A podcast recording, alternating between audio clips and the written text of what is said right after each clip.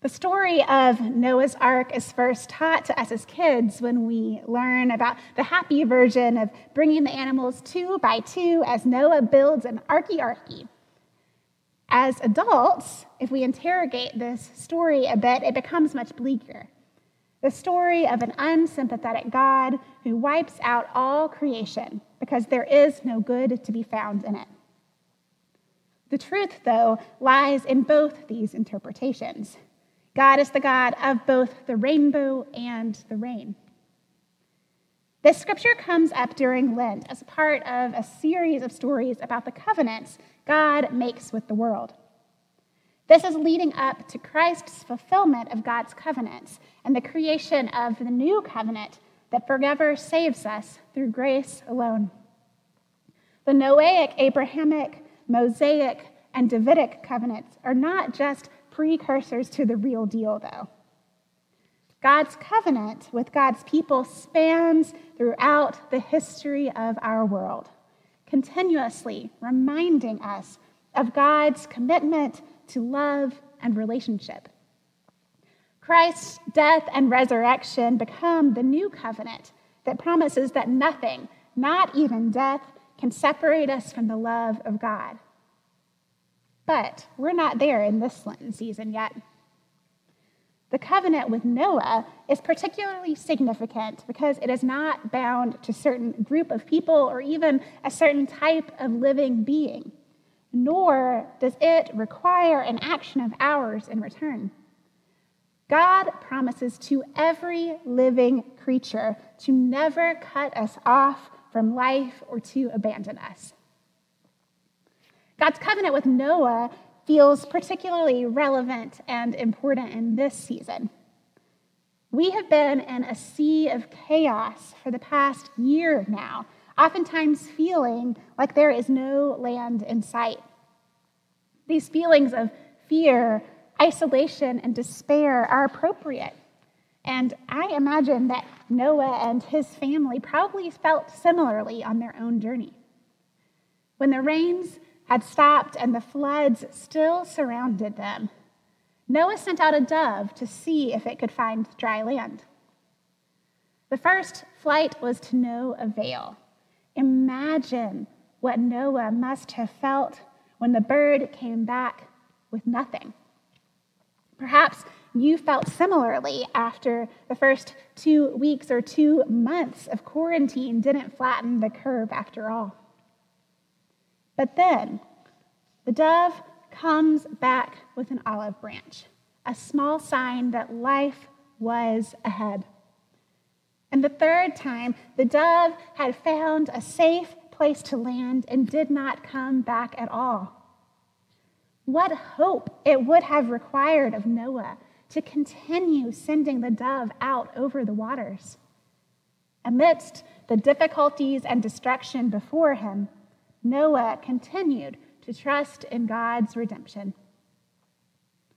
Perhaps in our own story, the vaccine is the olive branch, a sign of a return to safety.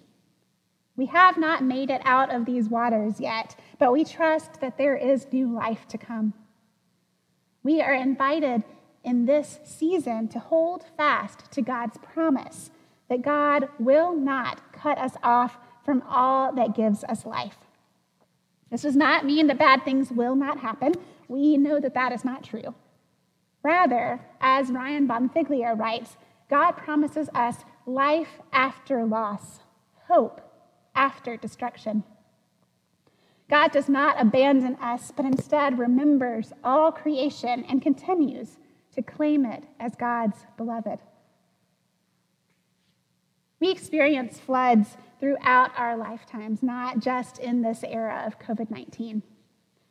Death, divorce, loss of job, relationship struggles, and even circumstances outside of our control, like natural disasters, all can lead to this feeling of being lost in chaos. We have an opportunity, though, to see the chaos as a wilderness moment, and to witness God's presence in its midst. The wilderness invites us to reflect and wrestle before coming home. We are stripped bare and asked to start over, letting go of that which was holding us back from receiving God's love. We are not lost, even if we do not know where we are headed, but rather called to trust in God's redemptive love and in the possibility of new life to come. The story of Noah's Ark is a reverse creation story of sorts. God undoes the creation that we read about in Genesis 1, taking away the plants and animals and reversing the separation of the land and the sea. But even in this reversal, creation is not destroyed. We do not return to the dark void. From this deconstruction comes a recreation of the world. It is not perfect or devoid of evil, but in it comes a remembrance and a recommittal to God's presence in the creative world. As we reflect on our own flood stories, I invite each of us to ask, if the flood is a means of recreation, how are we continually being given opportunities to recreate relationship with one another and with God? The change of seasons is always a good time to reflect on this changing world, and I find that the change from winter to spring to be particularly insightful. We go from the bitter cold and ice of winter to the new life of spring. Today, as we rest on the cusp of spring's new creation, I am reminded of the already but not yet nature of God's kingdom here on earth. Just last week, we could not move because of the ice and snow on the ground. And yet today, the sun is shining and we are filled with new hope of the coming spring. There is life hidden beneath our feet, waiting to burst forth when the time is right.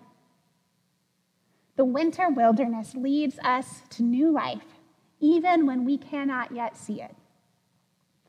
Our world is continually dying, creating, dying, and being born again. Each day, a new opportunity for life and for connection with God. This continual connection to the resurrection story offers us a sign of hope. Our scripture today reminds us to continue to hope and to trust that God is with us through the difficulties of life. God tells Noah 7 different times that God is establishing this covenant. God promises to all living creatures on this earth never again to wipe out the earth, giving us the rainbow as a reminder to us and to God that creation is holy. Let this scripture serve as a reminder too, though, that God is not pleased with the selfishness and injustice of this world, for that was the reason of the flood in the first place. But perhaps God's redemption and promise of a future are a mark of God's confidence in our ability to work towards good life together. God created this world and called it good, and we are given the opportunity to work together with God to continually recreate it and make it so. In this Lenten season, we are still in the midst of the flood, the wilderness, the winter. We know, though, that dry land is on the horizon. Easter is coming. I invite you to look for the rainbows, those small signs of life to come, of God's presence with us, and of the promise that despair always has hope tied to it. May this be an invitation to let go of that which is death-dealing and to work alongside God in the recreation of this world. Amen.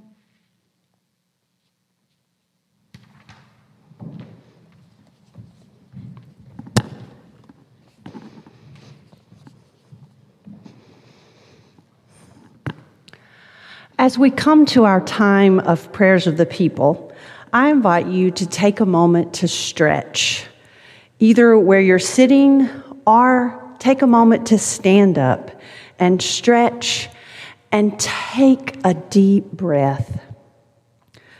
Breath prayers can be calming and energizing. Breath prayers can be for ourselves and for others. Breathe in peace. Breathe out worry. Today we pray for all who are exhausted and working long hours.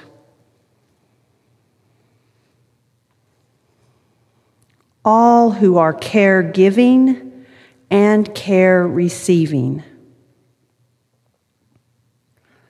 All who are being left out and are lonely. All who carry regret and shame. Breathe in peace. Breathe out worry. Now I invite you to take the deepest breath that you've taken all day. Breathe in trust. Breathe out hope. Let us continue to be grounded in trust and anchored in hope as we boldly pray together. Our Father, who art in heaven, hallowed be thy name. Thy kingdom come, thy will be done, on earth as it is in heaven. Give us this day our daily bread, and forgive us our debts as we forgive our debtors. And lead us not into temptation, but deliver us from evil. For thine is the kingdom, and the power, and the glory forever. Amen.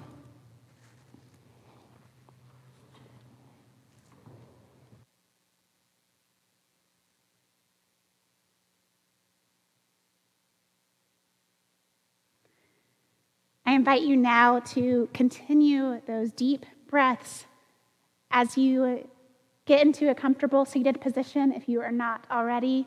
And perhaps you open your hands to receive all that God is giving us in this day. And clear your mind as together we reflect on this poem, Like Noah's Raven and the Dove, that is written by Andrea Skevington. Let us listen together. Can I let hope fly, send out birds to brood and hover over the chaos, like Noah with the raven and the dove? For too long, there has been nothing on the horizon, no fixed point on the earth's endless circle. How would you ever know if the water was falling or rising? So can I now find courage to cup birds in unsteady hands, raven black, dove white, and throw them upwards one by one? To let fly a dark hope, even though there is nowhere for it to rest, even though it returns like a gift that comes back unopened. Can I try again and again, in case something living and growing has pierced the water, until finally a gentle bird does not return? Until at last there is somewhere other than this poor boat for it to land. May I have such birds to release. May I let them fly like Noah with the raven and the dove.